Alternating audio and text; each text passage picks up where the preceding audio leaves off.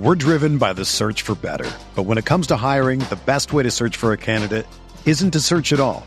Don't search match with Indeed. Indeed is your matching and hiring platform with over 350 million global monthly visitors, according to Indeed data, and a matching engine that helps you find quality candidates fast. Ditch the busy work. Use Indeed for scheduling, screening, and messaging so you can connect with candidates faster. Leveraging over 140 million qualifications and preferences every day, Indeed's matching engine is constantly learning from your preferences, so the more you use Indeed, the better it gets. Join more than 3.5 million businesses worldwide that use Indeed to hire great talent fast. And listeners of this show will get a $75 sponsored job credit to get your jobs more visibility at Indeed.com slash BlueWire. Just go to Indeed.com slash BlueWire right now and support our show by saying that you heard about Indeed on this podcast. That's Indeed.com slash BlueWire. Terms and conditions apply. Need to hire? You need Indeed.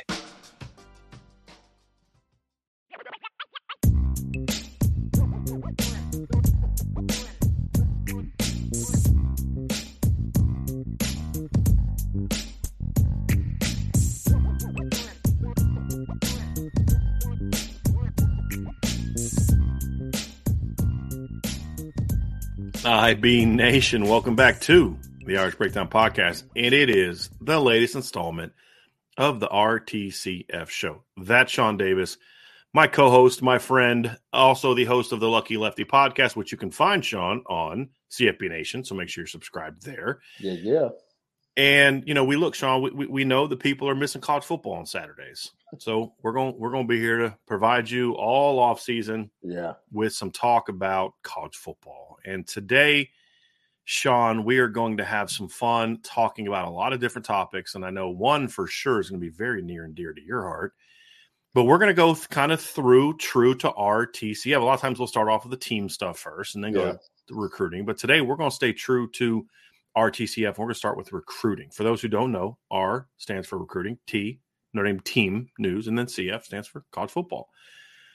And the show, the thing we're going to talk about today, Sean, is it's kind of it, it's kind of sort of like a a look back at when we first started the show. And I don't remember if it was the very first show or one of the first shows. yeah, In the recruiting segment, we talked about the importance of recruiting Chicago for Notre Dame and how Chicago was starting. Look, I understood why for a while Notre Dame went away from Chicago, but I felt like in the previous administration, they were a little slow recognizing that Chicago was picking things back up. And that's going to be the topic for today.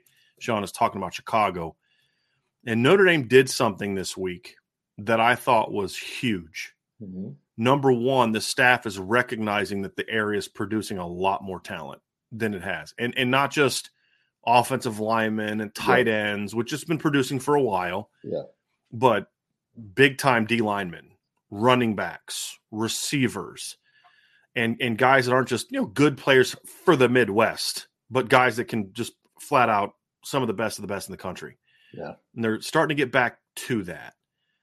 And they did a thing this week, Sean, that that I that I thought was huge because you've been telling me that right now the buzz in Chicago has has really been picking up in recent months for for Notre Dame, and we'll talk about why. But Notre Dame did something where the coaches went on the road and they went to all like all the schools in Chicago. And not just schools where they have players that they're recruiting. Some schools are not necessarily recruiting guys from those schools at the moment, yeah, but it's like, hey, we need to make sure we get back to this. But it wasn't just that. That was important, Sean. But the manner in which they advertised it, the Chicago, Indiana Blitz, half the staff was in Indiana, half the staff was in Chicago with Marcus Freeman. Then, of course, the head coach, head ball coach, and the OC first began things in Michigan, talking to CJ Carr, which is important. But presenting it that way was a reminder that, hey, Chicago is our base again. We're making Chicago our base again. And Sean, you text, you called me last night and you were like, Chicago is on fire today for Notre Dame because of the fact that Marcus Freeman rolled into Chicago deep with his staff and announced what he announced, which is we're getting back to making Chicago our home. And I think that was a really great move, not just to get on the road day one, Chicago, Indiana, but to announce it the way they did, Sean, is a fulfillment of where we have felt they have needed to go for a while. It was yeah. really good to see. We're driven by the search for better. But when it comes to hiring, the best way to search for a candidate isn't to search at all. Don't search match with Indeed. Indeed is your matching and hiring platform with over 350 million global monthly visitors, according to Indeed data, and a matching engine that helps you find quality candidates fast. Ditch the busy work. Use Indeed for scheduling, screening, and messaging so you can connect with candidates faster. Leveraging over 140 million qualifications and preferences every day, Indeed's matching engine is constantly learning from your preferences, so the more you use Indeed, the better it gets. Join more than 3.5 million businesses worldwide that use Indeed to hire great talent fast. And listeners of this show will get a $75 sponsored job credit to get your jobs more visibility at Indeed.com slash BlueWire. Just go to Indeed.com slash BlueWire right now and support our show by saying that you heard about Indeed on this podcast. That's Indeed.com slash BlueWire. Terms and conditions apply. Need to hire? You need Indeed. Another day is here and you're ready for it. What to wear? Check. Breakfast, lunch, and dinner? Check. Planning for what's next and how to save for it? That's where Bank of America can help. For your financial to-dos, Bank of America has experts ready to help get you closer to your goals. Get started at one of our local financial centers or 24-7 in our mobile banking app. Find a location near you at bankofamerica.com slash talk to us. What would you like the power to do? Mobile banking requires downloading the app and is only available for select devices. Message and data rates may apply. Bank of America and a member FDIC. It was um, something that we discussed and it was something that the previous regime, for whatever reason, um, turned a cold shoulder to Chicago. And the coaches and the programs in the Chicago area, they felt it. They felt a little disenfranchised from Notre Dame. And that's saying something because Notre Dame is Chicago town. It's one of the best, I think it's one of the top five biggest alumni groups in the country as far as a city and not a state.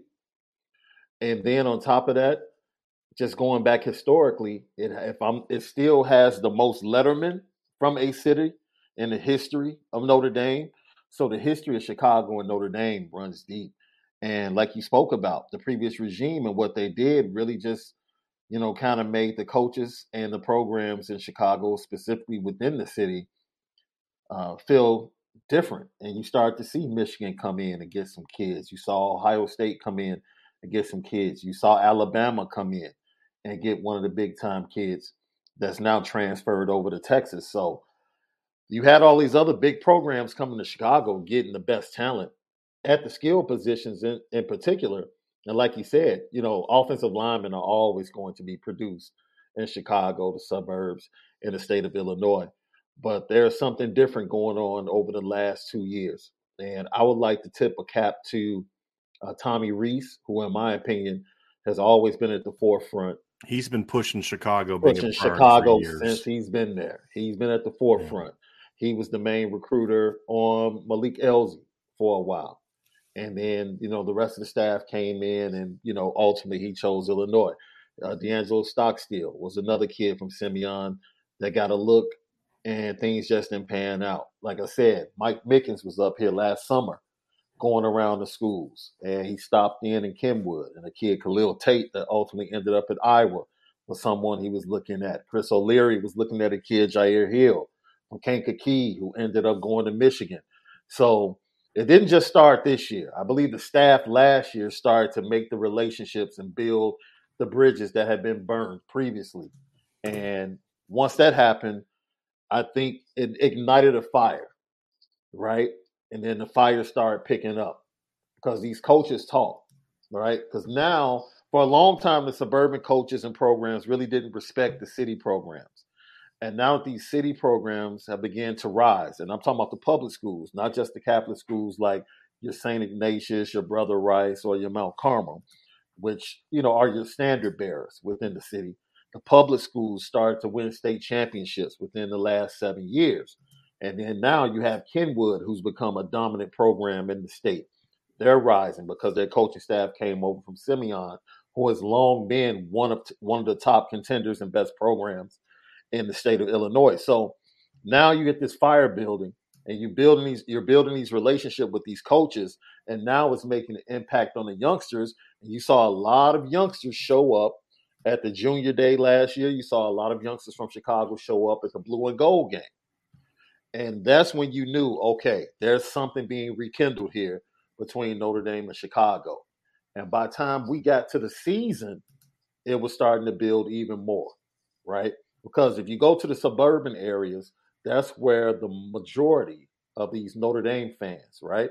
You're talking about Rudy, the story of Rudy. He comes from Joliet, right? That's that's a Catholic town. That's a Notre Dame town. It's not changing, right? And those people, they grow up their their kids become Notre Dame fans, their grandkids become Notre Dame fans, and they grow up and they start to go out to the western suburbs. And as they expand, now the fan base expands. The only thing that really came through Chicago and changed things, I would say, was a cultural phenomenon, which was in basketball, Georgetown, mm-hmm. and in football, Miami. And that was just a cultural phenomenon that lasted for a quick second and then it was over. And once that was done, Notre Dame remained you know, Chicago's college football program. So I think now it's at an all time high because there's a renewed hope of a relationship between the coaches, the programs, and what Marcus Freeman has done with his staff. Another coach that's no longer here, Lance Taylor, did a fantastic job. Lance Taylor was the one, really, besides Tommy, that built the relationship with Simeon, Morgan Park, and those schools on the South Side before he left and ultimately took a new job last year, which so, should help him a ton at Western Michigan. Absolutely, getting some of those kids from. I mean, that, that's a short trip over to. You know, over Cal- over Kalamazoo, to Kalamazoo, right? yes, yeah. yes. Yeah. It's an hour north of Chicago of, of South Bend. That's it. So yeah. should pay dividends so, there. So absolutely, and like you said, the talent is. Chicago went through a strange drop off in its population, where a mm-hmm. lot of it, the kids and their parents ventured out west or either ventured south, whether it was to Texas or to Georgia, Atlanta, that metropolitan There's some folks area. moving across the border into Wisconsin. In Wisconsin, things like that. So, and now I think it's kind of stabilizing itself. And I mean, you hear about the violence and everything, but from mm-hmm. a population standpoint, things have kind of stabilized. And now you're starting to see that talent once again come to the forefront because there's been a lot of investment. And I, I like this there has been some suburban coaches that have built relationships and helped to establish a pipeline within the city to help these young coaches coach, build up young young boys and girls in the city, and now that has there's a pool from those programs in the city like a Simeon, Kenwood, Morgan Park, Whitney Young to pull from. So now they can have programs that can actually compete at the top level in the state of Illinois. So, you know, kudos to the suburb that didn't, you know, for a long time they didn't respect, but I think they came to respect the issues that the coaches in the inner city had to deal with. And once they built those bonds and started helping out with camps and, and started meeting with each other and giving ideas and sharing ideas, then you start to see. Sean, that's so important for a healthy area athletically. Yeah to have that buy-in like hey what's good for us is good for them and what's good for them is good for us yeah and i think especially as you see more and more of these 707 programs where you see catholic because like back in the day sean the catholic school kids were kind of overdoing their thing they're what they didn't play each other and then you had the public school kids and then there was the suburban league and yeah. there wasn't a lot of carryover because there was nothing but the season and these kids maybe maybe play each other in basketball a little bit some of the other sports but not in football well, now with the seven on seven stuff, you have these. I mean, Boom is like dominating seven on seven every year, and yeah. it's a bunch of Chicago kids. Mm-hmm. And it's because you're getting all these kids from all the different parts of the Chicago. And when we say Chicago, we're not just talking about the city only of Chicago. We're talking about the suburban areas around it. Like, so we consider Cam Williams as being from Chicago, correct? Yeah. He's from technically from Glen Ellyn, which is one of the sub, you know suburban areas you know, Tommy Rees is not from Chicago. He's from Lake Forest. That's a yeah. you know quite different, but it's the Chicago area. Yeah. But you're starting to get all these kids playing together on these seven on seven teams, and you're starting to see a bond there first. And then it's bleeding over into, from a coaching standpoint. And I think that's good for the city. But but you can't you can't ignore the fact, Sean, that in recent years, all the things we're talking about are great. Yeah. But that doesn't matter if the talent's not improving. True. And that's the thing for me. And and it's it's it's not a coincidence that in the last five years as as Chicago has improved, you're seeing more big time schools come into the area. You're seeing eh, Alabama included, right? Ohio State making a run at two of the better skill players from that from the area in the last two years, and, and Kaleb Brown two years ago, and then Carnell Tate this past year. Yeah. And and so so what you're seeing, Sean, is when when you kind of look at the area and you look at Chicago and you start seeing more schools kind of coming in there, the the talent is has has greatly enhanced, and it doesn't. It's not a coincidence that Illinois is starting to get better with a lot of kids from Chicago. Iowa State this past year, their leading rusher, I believe, was a Chicago kid, right? I, yeah. I know he got banged up a little bit, but you're starting to see that impact a lot more, and and, and that's kind of the thing that that is important uh, for me. Is yeah, it's fine to say recruit Chicago, recruit Chicago. Tom Lemming's been saying recruit Chicago for 50 years. well, seven, eight, nine years ago, I'm like, hey, sorry, man, but it's just, you know, there's a kid or two, but like every now and then, but you just can't recruit the area. Now you're talking about Shaw, where there, there's starting to be some years where, boy, if Notre Dame could get four or five kids from that area, that's that's going to be big. Whereas before it's like a Niles Morgan here, uh, you know, a, a, a, a, Micah Jones over here, right? And now you're saying, boy, you really need to put the clamps down. But the the reality is, is whether it's one kid a year or five kids a year, it's imperative that Notre Dame say, this is our city, and if we want a kid from here, we're going to get a kid from here, and that that's been the concern yeah. is would they be able to get back to that even if they wanted to? And that answer, I think, is going to be determined come signing day this year, right? A little, little under a year from now in yeah. December. But I think the early returns are, Sean, that if Notre Dame puts the emphasis on Chicago, it needs to, that it can quickly go from zero. It, they can go from zero to 100 in a couple seconds. You, you, know what I mean? And that's yeah that's the thing that we're seeing. You know, where where when Notre Dame first started making a, a push for Cam Williams, they weren't they weren't. I mean, Michigan was the team that everybody thought was going to get him, and Michigan's been dominating Notre Dame in Chicago because Notre Dame has been so late to the table. But then Notre Dame gets on Cam Williams kind of early, makes a hard foot push for him, and by by the end of Irish invasion, he's in the class. Wow. You know, you talk about we'll, we'll get into Justin Scott here in a minute, but you know, you kind of look at last year and being able to to go into the Chicago area and, and, and say, hey, Christopher Terek. It's again, Glen Ellyn kid, right? Same city from as Cam Williams. Com, uh, an offensive lineman from Chicago kid committed to Wisconsin five years ago was not getting flipped from Wisconsin. No. And there's some things happening in Wisconsin that help Notre Dame. But even if that didn't happen, Notre Dame's probably going to get Chris Terek. Yeah. And it's not just because of Harry Hiestand, it's because that's ultimately where Chicago kids want to go. Mm-hmm. And so I think that's really important. And then, of course, they yesterday they offered Darrion Dupree, running back from Mount Carmel, who can flat out play. You know, they've offered Marquise Lightfoot, who's from the Chicago area, and then, of course, there's the the main attraction, so to speak, in the city of Chicago, and that is Justin Scott. I, I would say the two best kids in Chicago, in my opinion, Sean, are clearly, clearly Justin Scott and Cam Williams. The Chicago area are Justin yeah. Scott and Cam Williams. Yeah, Notre Dame's in on four of the top six. Yeah, in Illinois. Just think about that's and that's where they should stay. Right. They, they should pull from the top five kids and whomever they want out of the top five. They they they should be able to get. You know, as another kid, I don't think they're going to offer, but he's a heck of an athlete. Tyshawn Griffin from Morgan Park then you got right. Amar- Amarion Stewart out there from Bolingbrook. Uh, there's another kid.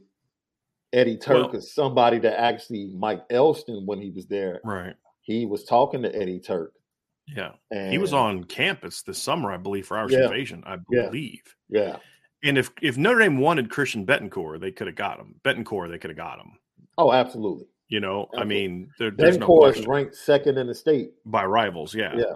and Notre Dame just thought Jack Larsen was better. Yeah. And, and so, and, and I tend to agree with him. There's also a, a, little bit of a better fit, but you know, he's a kid that they could have had. So, I mean, Grant Steck was on campus this summer at Irish yeah. Invasion.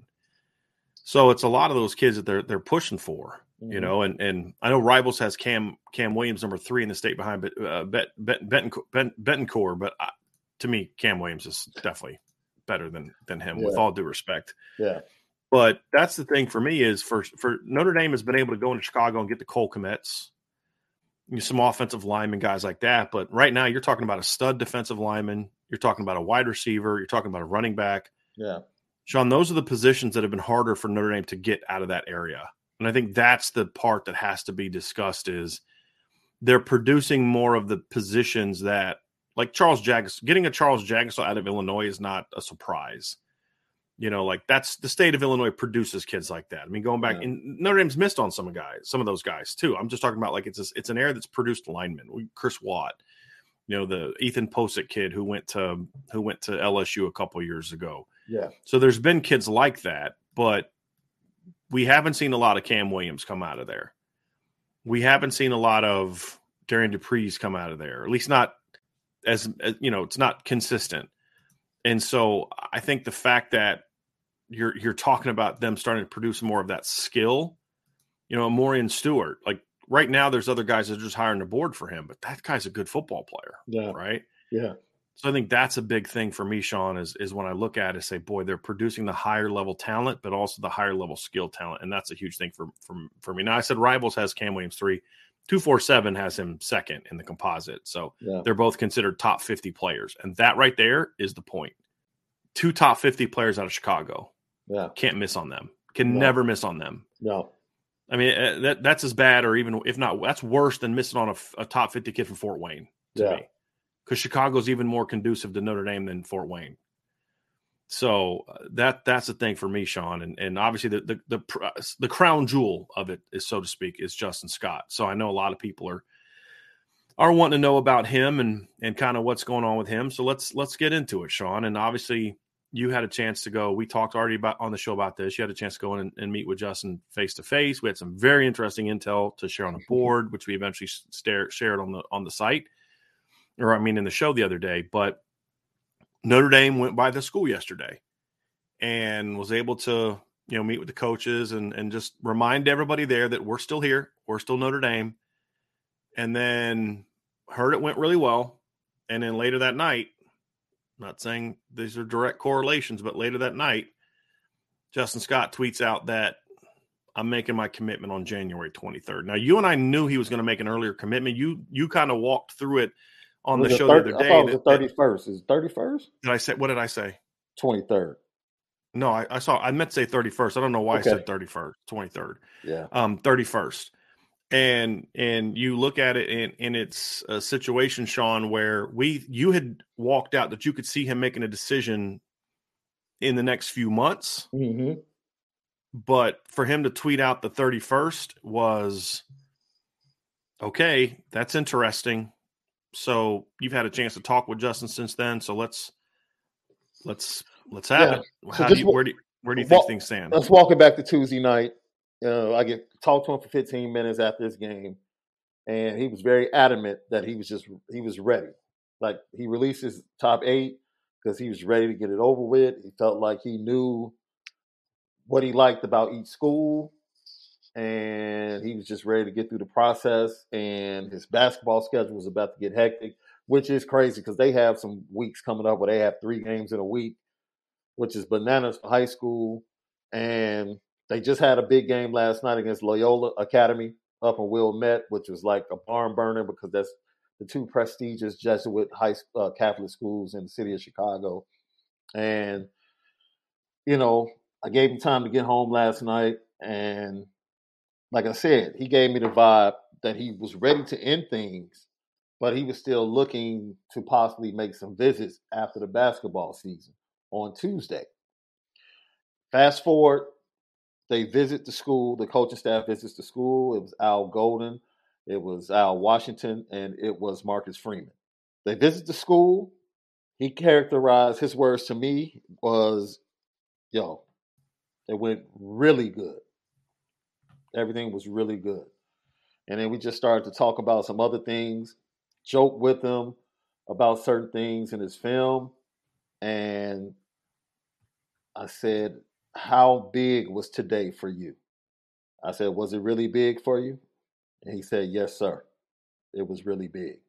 And that was the last thing he said to me last night, you know. And I think the magnitude of what they did and the way they did it, because I don't think he really, no one really knew that they were coming until probably they put it out. That's the other that thing, morning. Sean, too, is they yeah. did it as sort of a sneak attack yeah. kind of thing.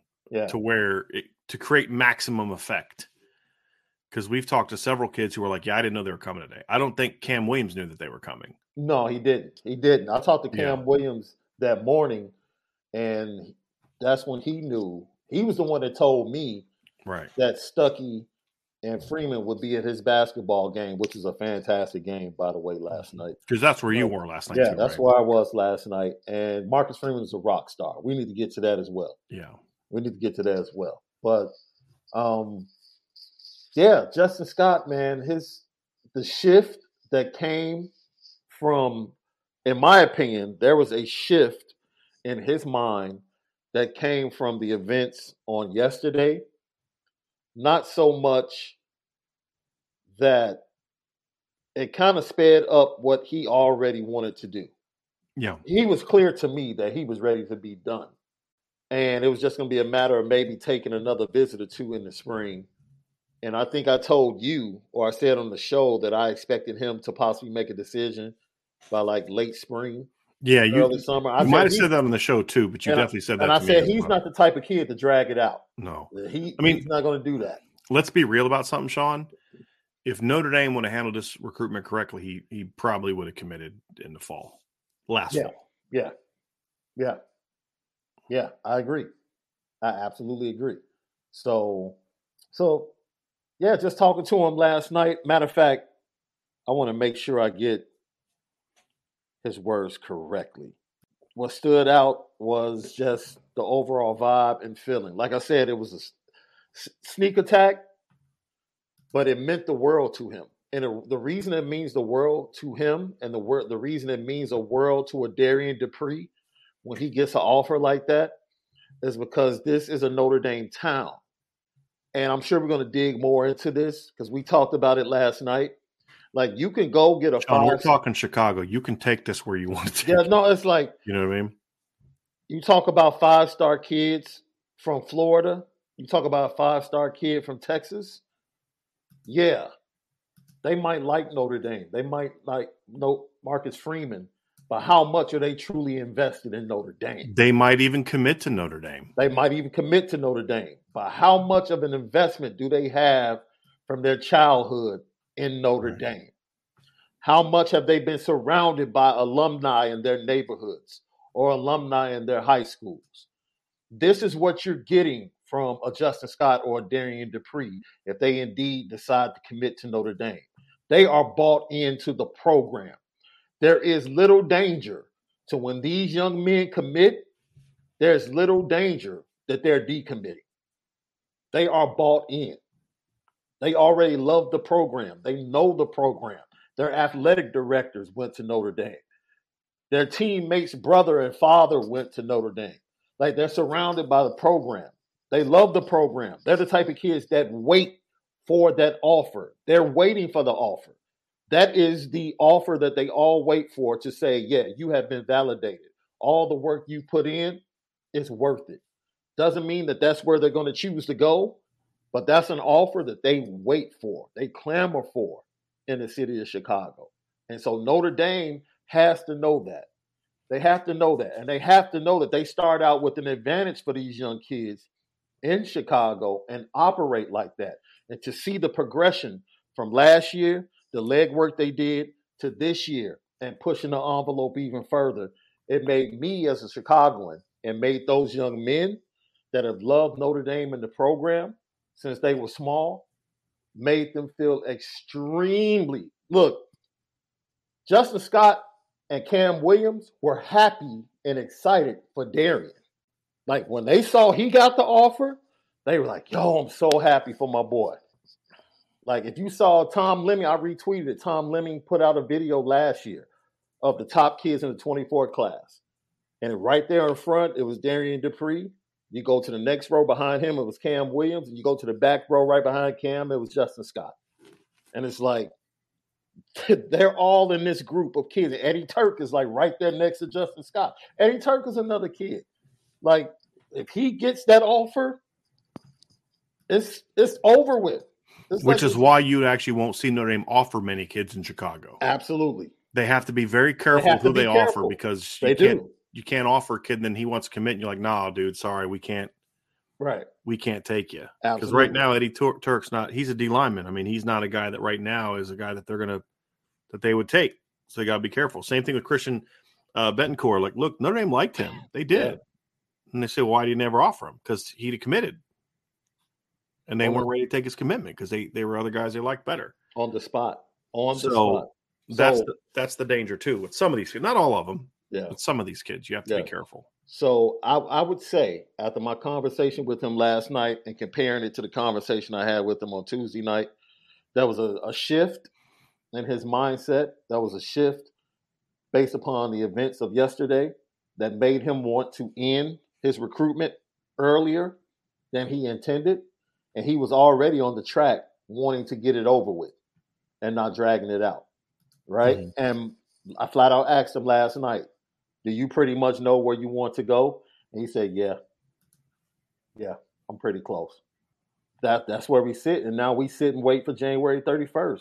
Uh, he, but Irish breakdown, IB Nation, he's going to see me at every home game. the There's no doubt. So you guys will Well, be, just- will be locked in.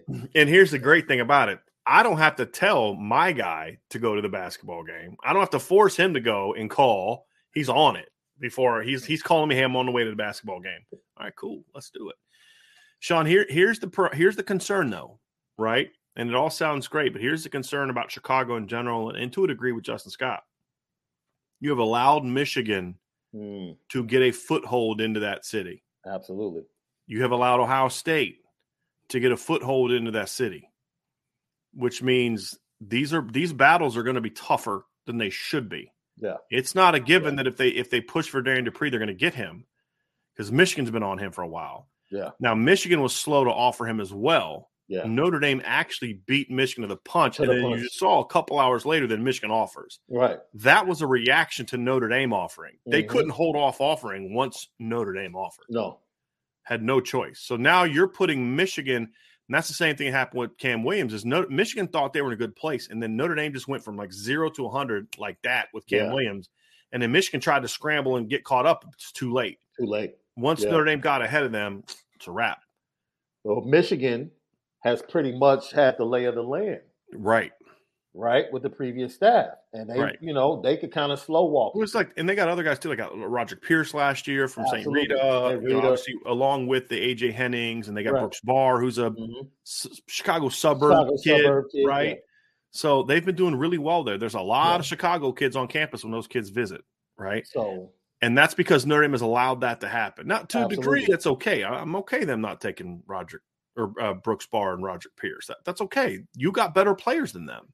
Yeah, And that's the thing that, that that's the balancing act Notre Dame has to find here, Sean, is you've got to get those kids from Chicago, but you you, also can't sacrifice getting better players for them. And like you and I talked last night, yeah, if it's equal, you take the Chicago kid. If it's really close, yeah, and maybe that other kid is better, I think you take the Chicago kid or the Fort Wayne kid or the Indianapolis kid, right? Yeah. yeah, But with all due respect to like Roger Pierce, he's a good football player. He's not better than Devin Houston. yeah, Not, not, not at all. Got to make that move. With all due respect to Brooks Bahr, Brooks Bahr, he's a solid football player. yeah. Mike Elston tried to get him here when he was at Notre Dame. He's not Boubacar Traore. He's not Brenan Vernon. And so you got to be careful there with how you recruit him because you can also alienate the city too if you push hard for these kids. They want to come and you tell them no thanks, right. and you take somebody else. So it's a it can be a really challenging balancing act for Notre Dame too, which is why you don't see them offer a lot of the kids. They I don't like- offer these kids till they're ready to take them.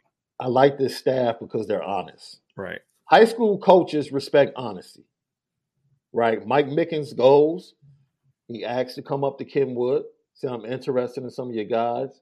And he has an honest conversation with Sencure Turner. Honest conversation.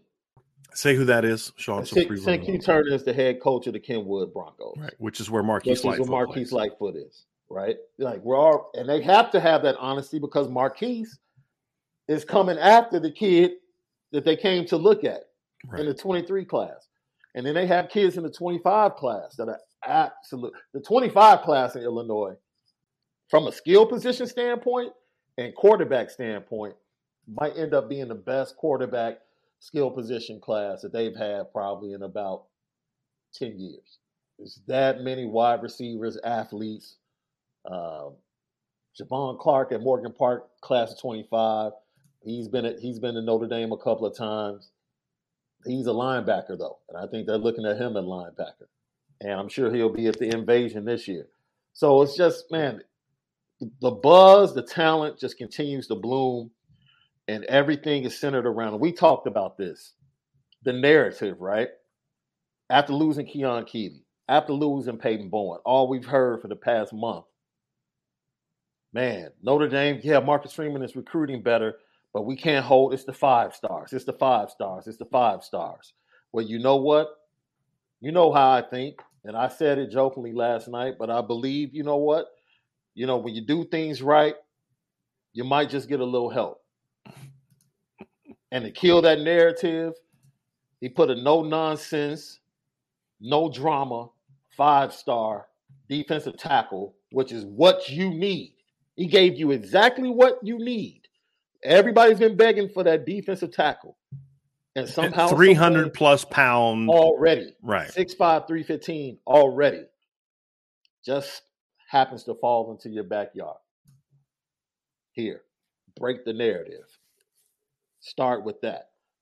And once you start with that, then the other five stars will say, Oh, he went there. The and danger is the flip side, though and this is the concern because mm-hmm. you have 17 days to close the deal.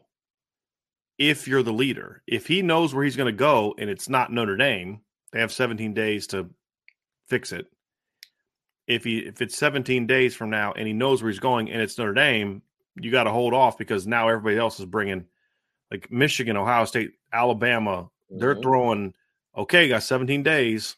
Mm-hmm everything at them. And if their perception is that Notre Dame is the leader, they're going to throw everything at them, right? You have 17 days to get it done. The, the, the problem is, Sean, is and this is the frustration is we shouldn't even be in this conversation, having this conversation right now. Didn't we have that same right. thought towards another Chicago kid in right. the 23 class? Right.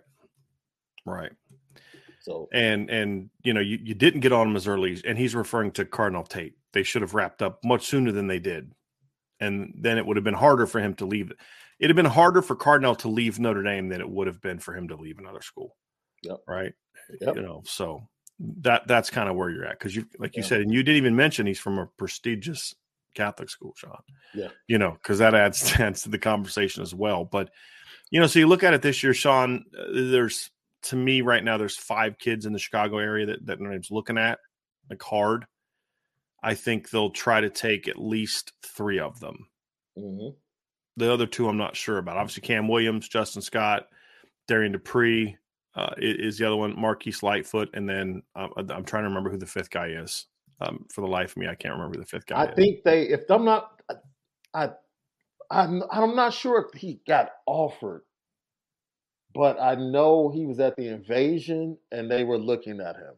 Uh, Darrion Dupree's teammate.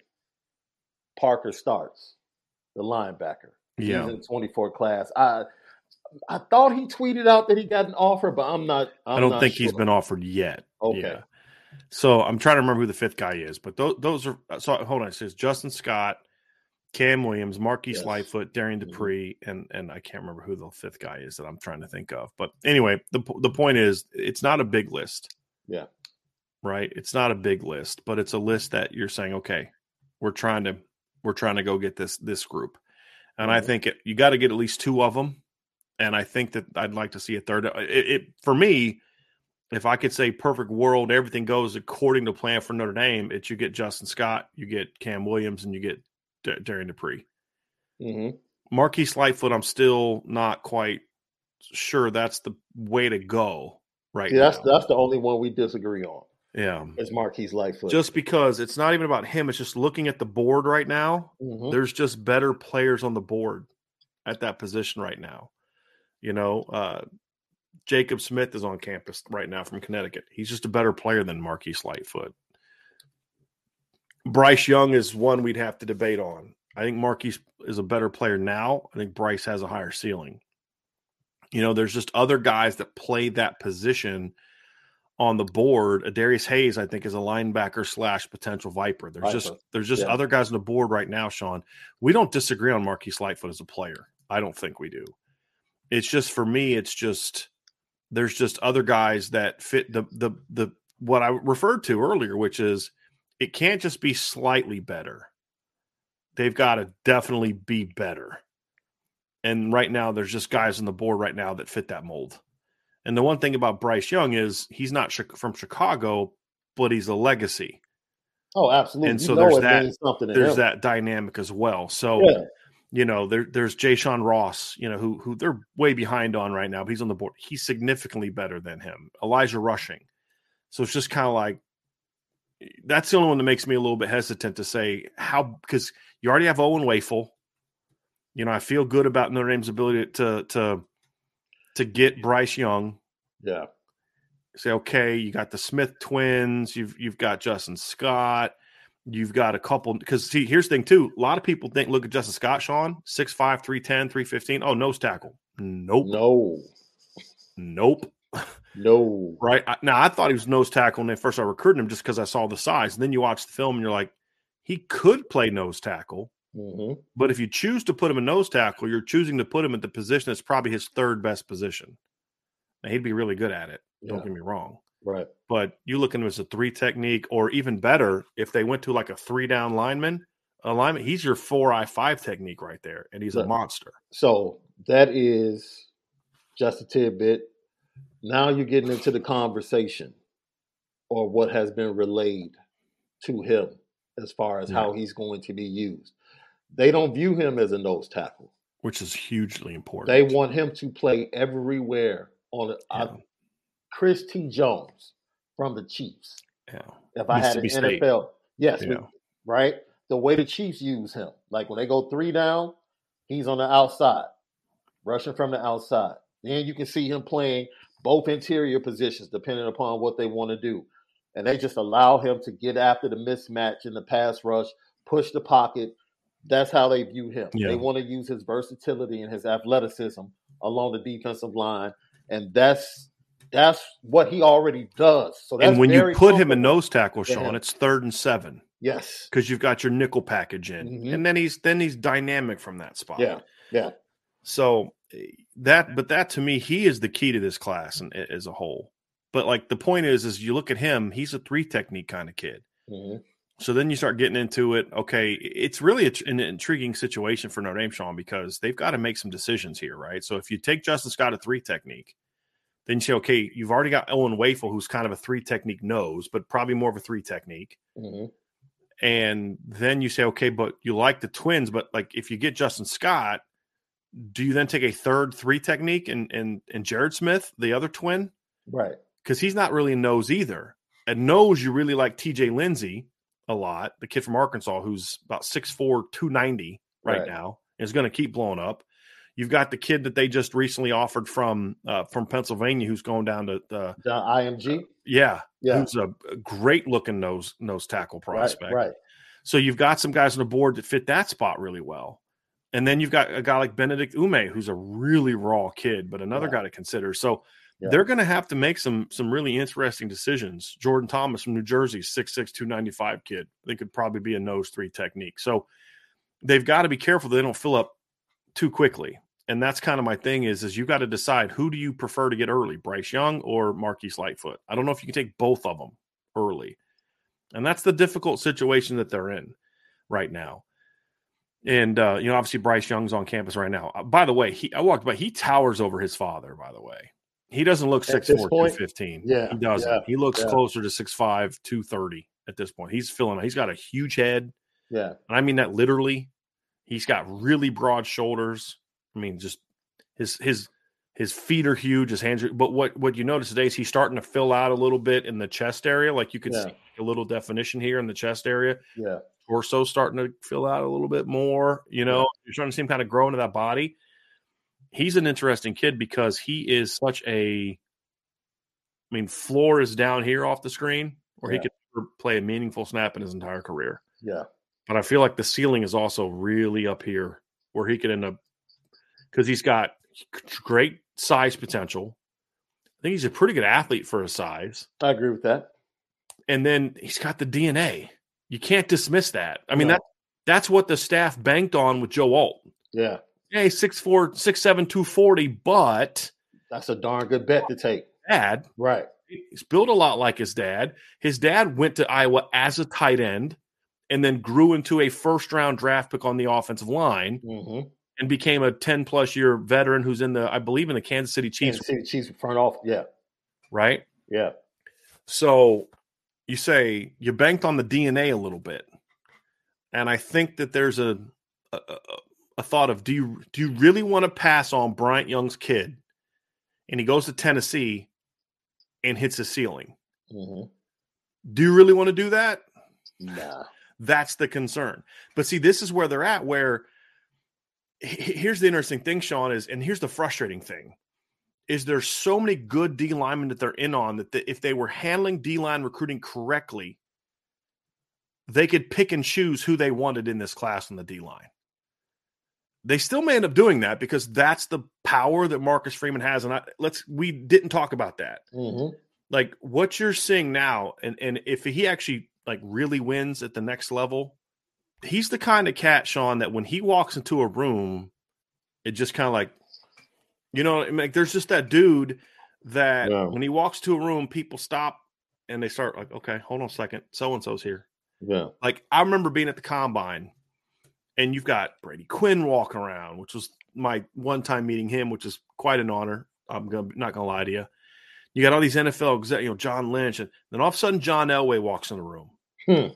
and just like, like yo, everybody's like looking around, like, and it wasn't just me because obviously I'm like, oh my god, it's freaking John you know what I mean? I, you Yeah. know me, but you're just looking around the room, and it's like this dude's like almost like in his fifties, and hasn't played in a, it- but just all of a sudden, like all the media is kind of around, and then all of a sudden John Elway walks in and just whoop, bam, right there like that. There's just some people that have that presence. Yeah. Yeah. Marcus Freeman has a lot to prove as a coach because he's a first year coach. He showed us a lot, et cetera, et cetera. But you know, he's got a lot. To, but the one thing is, is that if he wins, Hmm. you're going to have a hard time with it because he is one of those guys that walks into a room and he has Yeah. a presence, and and it, and it's combined with something very important, very important. And this is what I think has helped Dabo Swinney a lot at Clemson. You can say what you want about Dabo, but everybody that meets him says that dude, that's just who he is. What you see on TV, oh, that's a shtick. No, it's not. Anyone that knows him says that's who he is. He's genuine. And kids want someone who is real. Yes. And what you see from Marcus Freeman, It's that's real. who he is. That's who he is. It's not fake. It's not forced. Like we're at the we're at the junior day today, and they did this really funny thing where like Chad Bowden and and all his recruiting assistants were like dressed up like Secret Service agents. And when kids would pull up, they would like stop the car and they'd like roll down the windows. They're like checking underneath, uh, you know, looking for bombs and stuff. And they get kids out. They're like frisking the kids. Like at one point, Cam Williams runs over and he's frisking Jack Larsen and all this. Then they announce like so and so is here, and and the kids loved it. I mean, they loved it, right? But the reason it works, and I said this to some of the guys that were there, the reason this works, the reason it's it's accepted and not weird and corny and awkward, is because Chad is that's who Chad is. That's who he is. It's man. not an act. I mean, it's an act because they're they're pretending, but like he's just that way. It's natural. It's real. Yeah. It's free. And so then when you have him doing his kind of goofy thing, and then but what you're getting is you're getting two guys that are just who they are. yeah. And and we've talked about this with Tommy Rees. And people are like, why are you why are you defending Tommy Rees? Because I believe that in the last two, three months, Tommy Rees is kind of coming out of a shell a little bit, and we're seeing more of the real Tommy Rees. And and what I mean by that is being around Marcus brings that out of you. Mhm. Dude, stop trying to be this. Stop trying to be the Notre Dame quarterback that's always got to try to say the right thing and, and do the right thing and do all that. Right. Like that's what you have. That's what has been groomed into Notre Dame players for years. Yeah. You know, give every kid gives the same exact answer. There's no, you know, Liam Eichenberg comes out against Virginia Tech and 20. Hey, we're just going to get on the bus, go down there, kick their ass, get on the bus, go home. And like we didn't see him in the media for the rest of the year. Why? That's a great because you know what they did? That's exactly what they That's did. exactly what they did. You know what I mean? And and and and so it's like Tommy was kind of programmed to be that guy. And I think being around Marcus and being around Chad at first, I think it was kind of like oil and water because they're but now it's like I think Tommy's getting it and he's he's now feeding off of that and you're seeing the success. And but but it's it begins at the top, Sean, with a head coach that is a certain way, demands certain things, but he does it because that's who he is. And when he walks into a room, people notice, and it doesn't take these kids more than five minutes of talking to this guy to be like, that's a dude that I want to play for. And that's what hurt them with Keon. Because with Keon being in Tampa, you could only really see him during that whole stretch when he came up to your campus. Whereas if you're down there, it's much easier to just kind of always be around. He can be at your campus a lot more. And, and I think those are the things that you look at and say, that's what people say. Well, if you get Justin Scott, it's going to be just like Keon. And you, no, it's not. It's a different deal for a lot of reasons. But one of them is because you are going to have him around Marcus Freeman all the time. And so I think that's something that helps with this thing too. It's not a coincidence that it wasn't just the Notre Dame coaching staff went to Chicago, which has created buzz. You're talking about my, but Marcus Freeman just walks in with a completely different presence. When you need mealtime inspiration, it's worth shopping Kroger, where you'll find over 30,000 mouthwatering choices that excite your inner foodie. And no matter what tasty choice you make, you'll enjoy our everyday low prices, plus extra ways to save, like digital coupons worth over $600 each week. You can also save up to $1 off per gallon at the pump with fuel points. More savings and more inspiring flavors make shopping Kroger worth it every time. Kroger, fresh for everyone. Fuel restrictions apply. This is the story of the one. As head of maintenance at a concert hall, he knows the show must always go on. That's why he works behind the scenes, ensuring every light is working, the HVAC is humming, and his facility shines. With Grainger's supplies and solutions for every challenge he faces, plus 24-7 customer support, his venue never misses a beat. Call quickgranger.com or just stop by. Grainger, for the ones who get it done. Oh, absolutely. Absolutely. He it something seismic happened with that visit. And it wasn't a phone call, it wasn't just his defensive line coach. It wasn't just the defensive coordinator. It was, yo, that's the dude.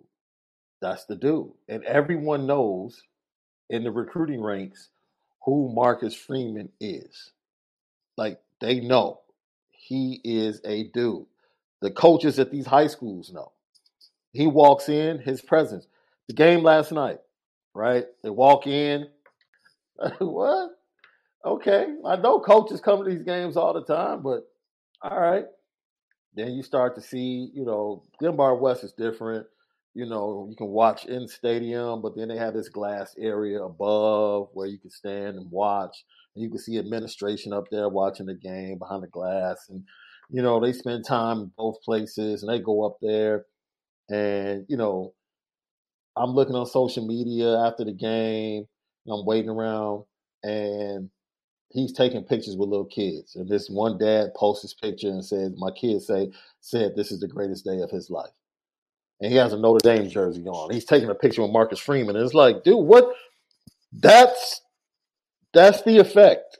Like that's a kid that if he grows up to be a 6'3, 210 pound linebacker, if they offer him, it's over. Like it's, nothing else needs to be said. That'll be a story at ha- halftime of a game that they talk about. That picture he took that was posted on Twitter that his dad took, and now he's a starting middle linebacker for Notre Dame. It- look, he was a star last night from the moment he walked in the doors at Glenbard West. the moment he walked in the door, he stole the show. He stole the show. And, you know, that's what you love to see. That's what you love to see. I don't I don't think there can be anything. I know earlier you said they have to be careful how they recruit. I think the fact that this staff, starting with Mar- Marcus Freeman, is remember we talked about it earlier in the year. Like he's so transparent that sometimes, like, man, maybe he's too transparent. I remember we used to say that all the time, like, Right. yo, he's telling the truth, Right. but I don't know if you want to say that. But he is willing to deal with Right. the pros and cons of being himself. Right. He's yo, and that that is that probably comes from his father Right. And the type of disciplinarian he is. Yeah. Like something, be who With you that are. military background. Absolutely. My grandfather used to tell me, son, if you be yourself, you never have to be anybody else. I remember him telling me that growing up. So it, you have to respect that. And like you said, the kids and the coaches Right. respect that. Because if it's not your cup of tea or you're looking for something else, then that's fine. And I think two things were learned yesterday. I think there was something we talked about that the staff had to be sure of and and, and feel and see for themselves. And Justin Scott needed something. Yeah. And I think they both got it Right. yesterday. Now just keep it up Yes. for the next 17 days. Yes. The, the last thing on Coach Freeman too is it's uh, it's it's like with a lot of these things, and it's why I think kids ultimately want to play for him is because they want to be coached in a way that he was coached. Because I, it starts at home, right? Like a- a lot of that starts at home, but it gets built on, and that's what you know. Parents that really understand what school is like. When you sent your daughter away, it's a little different than sports, but the same thing is like you want to know that she's going somewhere where they're going to develop her as a young into a young woman. You've Mhm. done what you can do. Now Mhm. I've got to trust that you're going somewhere where they're going to they're they're going to be able to develop you vocationally or whatever the case into a certain thing. And with football, it's that way as well. Mhm. Whereas a parent, you got to say, okay, I'm sending him off to to, to play for you, Mhm.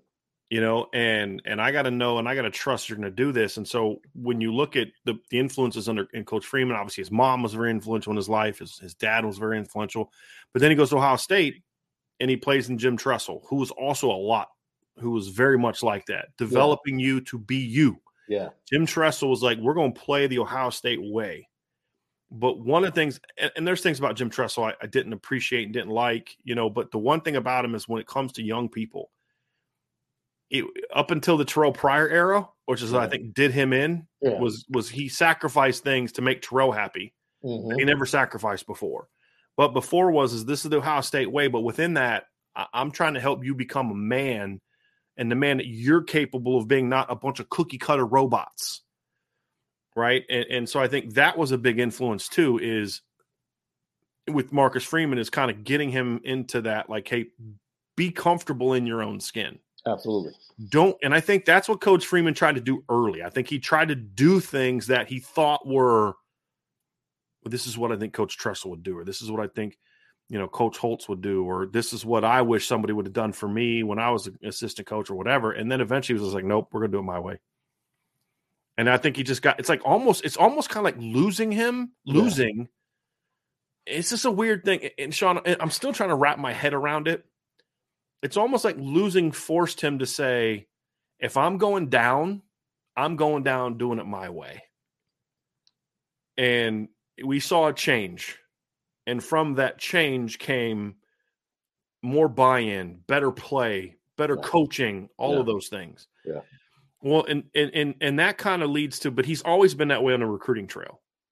He's always been real and genuine and honest. And so Mhm. one of the things that people have to understand too is right or wrong, a lot of the emphasis the last couple months has been on finishing the 2023 class and not losing guys and doing all that and the transfer portal. It's not a coincidence. As soon as the transfer visits are over, first thing they do is hop in the car and head to Chicago and go and see. see first visit they went to CJ Carr, which is always where the first place they should go to until they have another CJ Carr ish person. You know what I mean? Uh, in the class, hopefully and then the second trip was over to see Justin Scott and uh, his go to his high school and then do all that kind of stuff. So, you know, to me, I think that's important. it's important. But that's why he has such an impact. And to your point, why if they get Justin Scott on the 31st, and, and for me, that's still an if. You know what I mean? For for now, I, I mean, I need to see it close and all that kind of stuff. I'm, I'm you know, I'm just, I'm a little bit, I'm a little bit, you know, got a little bit burned a little bit emotionally in the last recruiting class. You know what I'm saying? So I'll believe it when he sees. But I do feel like when Justin Scott commits, it's done deal. I do feel he's one of those kind of kids. Not every kid is is is that way. Um, not every local kid is that way. I don't. CJ Carr and Justin Scott don't strike me as kids that once they go, they're going to do all these other kind of things. So eh the the point being is that like Marcus Freeman is the kind of guy that if a kid truly wants Notre Dame, once he ramps things up, and now that the portal and, and that's closed, it's like okay, let me remind you of something, kid. Right? You're not yeah. playing for Al Golden. You're not playing for Al Washington. You're you're playing. You're playing. You know. Yeah. For me. Yeah. Yeah. And it is I just go back to when I was talking to him Tuesday, right? And you know, I don't know what the word would be, but he gives an example of what he's looking for, and he utters another school in giving that example, mm-hmm. right? And I always throw questions out there just to see how guys are going to respond. So my follow up question to that was when he got through with that, I was like, okay, that's dope. And um, I said, but man, you know, that trio of you, Cam, and Keith, I was like, you know, that's that's that's something they like. Mm-hmm. And this big smile came over his face, and I'm like, like okay, yeah, like yeah, I, I hear what you're saying, because you have to realize at the end of the day, every other school is fighting uphill to get him. Right. If we're really going from And they know it. Every other school is fighting uphill to get him. Right? And they have much further distance to go in order to accomplish or receive a commitment. We feel like if things have been more aggressive from the Notre Dame standpoint, it would pretty much be a sealed deal sure. at this point. But from the from the mouth of the man, young man himself, yesterday was really important. Yeah. Yesterday was really important. Yeah. And when you hear that, it makes you feel good that going down the stretch, if this same effort is given from the staff, yeah. it should it should go the way that will make us all happy and we should be able to post some dancing gifs. Well, and I think that's the thing, though, Sean is is yeah, I know, right? There's a reason why the offensive staff closed the way it did, and the defensive staff closed the way it did. Mm-hmm. Because somebody made a comment, it can't just be Marcus Freeman, though, right? No. With some kids, it can. With the kid from Chicago who wants Notre Dame, it can be enough. Yeah. But to do it consistently, it can't just be that you have two coaches, one that tries, but I just don't think he tries hard enough and isn't necessarily good at it. And then the other one, Al Golden, who we just never hear his name mentioned with kids. Unless it's the coaches going on the road where he has to go out and see kids. We, yeah. we don't we don't hear about that. Offensively, there's three names every offensive kid mentions. Doesn't matter the position. Marcus Freeman, Chad Bowden, Tommy Rees. Everyone. Mm-hmm. Mm-hmm. Every single one. With all, defensive players, you hear the head coach, Chad, and their position coach. Yeah. And sometimes not even the position coach. And that hurts that that that to me is, has been an issue for defensive recruiting. So Al Golden's gonna have to step it up and get back to, you know, realizing he's got to put into work on the recruiting yeah, trail. Very much so. And same with Al Washington. Yeah. Right. So this isn't just an Al Washington problem. Al Washington's recruiting on defensive lines a problem. But and it's not to, the only until problem. until you get to an emeritus status. And right. what I mean by that, oh, here's a little joke. I told you about this joke. I'm talking to Justin last night, and I'm like, um, he's telling me about the usage and the plan that he that has been conveyed to him mm-hmm. on the defensive line. And I'm like, hey, you better be careful now, because uh, Harry Hiestand might get in that coach's room and fight for you. And he he just started. He man, he he laughed at it. He was like, "Yeah, I know." because he loves he's fallen in love with playing right tackle, which he played for the first time last season. And according to you, Brian, you said he's he's pretty good at it. Even Ryan said, "Yo, he's a pretty good right tackle. Mhm. Like he would be pretty good." So yeah, it, when I see that response from him, yeah, that lets me know like. It's not just about Marcus Sure. Freeman, Al Gold. He it's Notre knows, Dame. He Right. knows who Harry Hiestand Right. is. And His He- situation's different though, Yeah. right? And Yeah. that's the problem with some of the other recruiting is with Justin. It's like you you you'd have to you have to screw this one up, and that's my concern is. The seven next seventeen days is don't screw this up, Yeah, right? Because Yeah. I'm I'm not getting too yeah, I, I'm not getting super excited until I get definitive word and and it goes public. I'm just I'm just not. You know, you know, but and the reality fair. the reality is Sean is his situation is different and that's why to kind of close up this recruiting section is there's a couple coaches on I mean really I mean if we're being real about it there's Mhm. one coach right now pulling his weight on the recruiting trail on defense there's one that's it It's Yeah, Mickens. that's it I mean Chris O'Leary's doing a nice job but he's not doing a are you recruiting like a guy that's gonna is it's like this Sean what do we what the what's the expectation when we talk when we we're breaking down the offense and defense recently Mhm. the expectation for Tom Rees is you need to coordinate this and get this offense playing like a championship level, not not a really good top ten team, but championship level. And they didn't coach that way. And then there's people like losing their minds, getting all mad because we're criticizing the defense, and you're like, but what's the standard? I, I, no one has ever said on this channel that the offense was better than the defense this year. ever.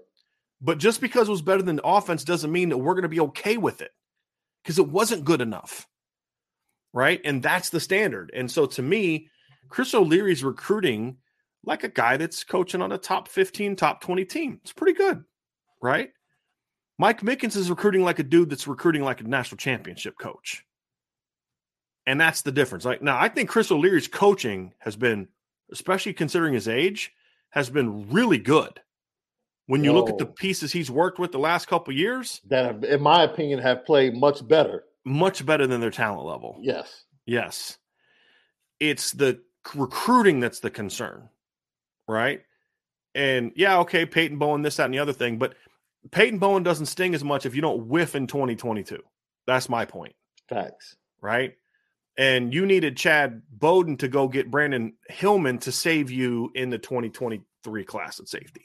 hmm Now he's been good at identifying the Ben Miniches and the Don Schulers, who are guys that I'm like, I don't know about this kid when you first offer him, and then you know you let it play out, and then you're like, okay, I you know I see what you're talking about here. Right. But again, that's that's to this level. That's top 10, 15 ish. But Mike Mickens is recruiting like a dude that's like, okay, I, I'll see, I'll see your recruiting class, Ohio State, and I'll raise you a, a this. Yeah. You you know what I mean? Yeah. Oh, okay. D like who's the team? Who is the debate right now about who DBU is? It's Ohio State and LSU, right? If you look Mhm. at like the modern, Modern. discussion, Yeah. right? The draft. Yeah. Right. I Yeah. mean, that's because Ohio State was, and then uh, some people think it's Ohio State because of all the kids they put out the last six or seven years. Some people say LSU and all that. So Notre Dame says, "All right, cool. We'll, we'll go down to St. Louis and beat you for a kid that you both want." That was Mick, hmm right? And and when you talk to Christian Gray, yeah, he'll talk about Marcus Freeman and Chad, but you hear him talk about Mickens hmm and the influence Mickens had in a way that you don't always hear from other assistant coaches on the defensive side of the ball. With the kids on defense, it's always Freeman, Chad, Freeman, Mhm. Chad, Freeman, Chad. On offense, you hear Freeman, Chad, Tommy, Freeman, Chad, Tommy, Coach Hiestand, Chansi. Freeman, Chad, Tommy, Coach Stuckey, depending on the position coach, right? Right. Right. Deland's done a great job. Great. And, job. and it, this is not meant to take away from the job that Chansi has done, or that Deland has done, or Coach Hiestand has done, or Coach Parker has done.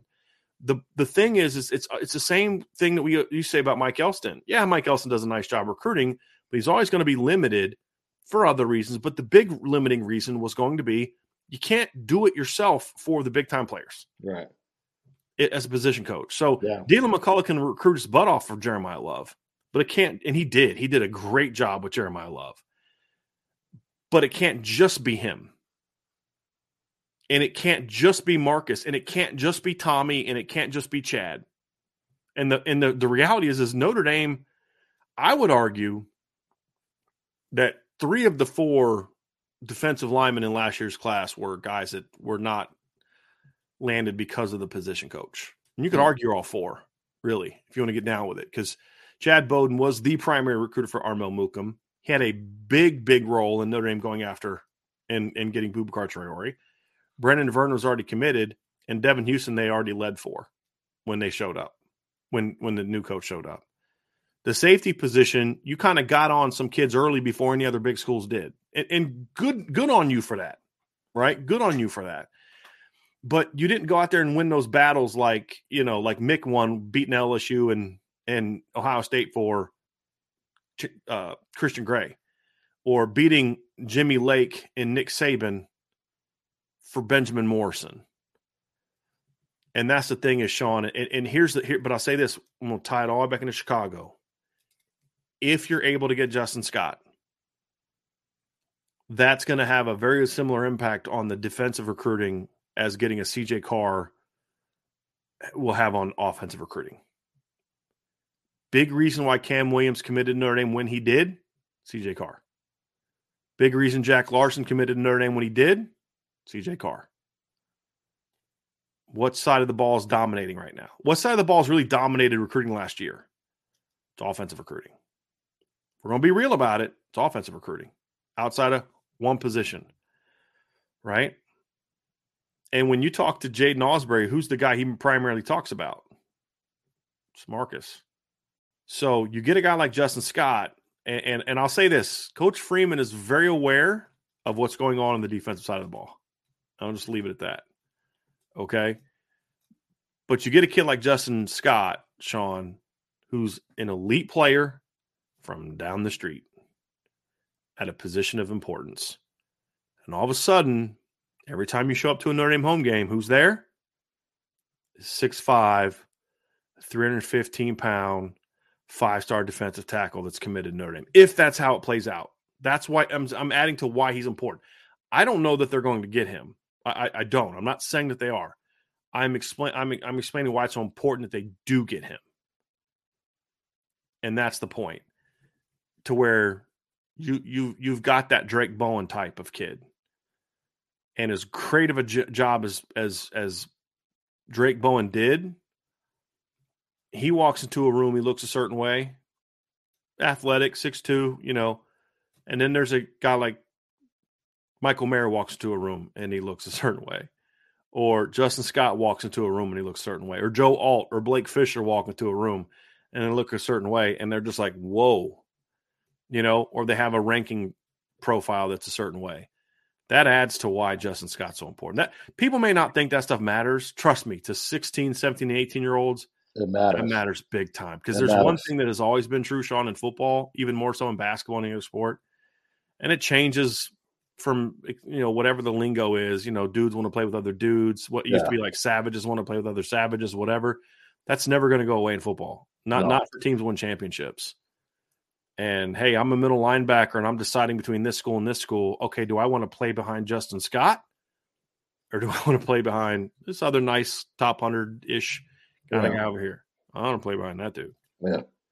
Right. If I'm a receiver, do I want to go over here and catch balls from this dude, or do I want to go over here and catch balls from CJ Carr? Exactly. I want to catch balls from CJ Carr.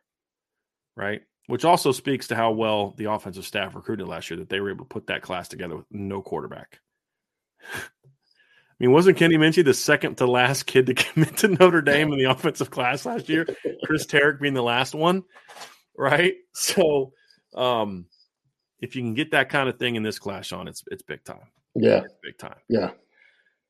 So that's going to do it for the recruiting portion of the show, Sean. Before we move on to the team part, I do ask all of you to hit that like button, hit that subscribe button, hit the notification bell, share this podcast. Make sure that you are signed up to the Irish Breakdown podcast app, uh, which you can find on Apple Podcasts, Spotify, all your different podcast app platforms. And also, do not forget to sign up for the CFB Nation podcast app as well, where you can find – Lucky Lefty podcast daily putting out. So you guys had some really good content this week, Sean. Some really good conversation. I'm still bummed, speaking of Chicago, that that Corey Mays thing couldn't get put out. Oh, dude. I love Corey Mays, man. I just, it was a fantastic yeah. interview. It was his connection. It's still up on your YouTube video, though, Absolutely. right? You can see it on your YouTube channel at Lucky Absolutely. Lefty, but I wish it would have been up on the podcast app. Yeah. So definitely make sure you check that out. And of course, hit that like, subscribe, notification bell, and share this podcast.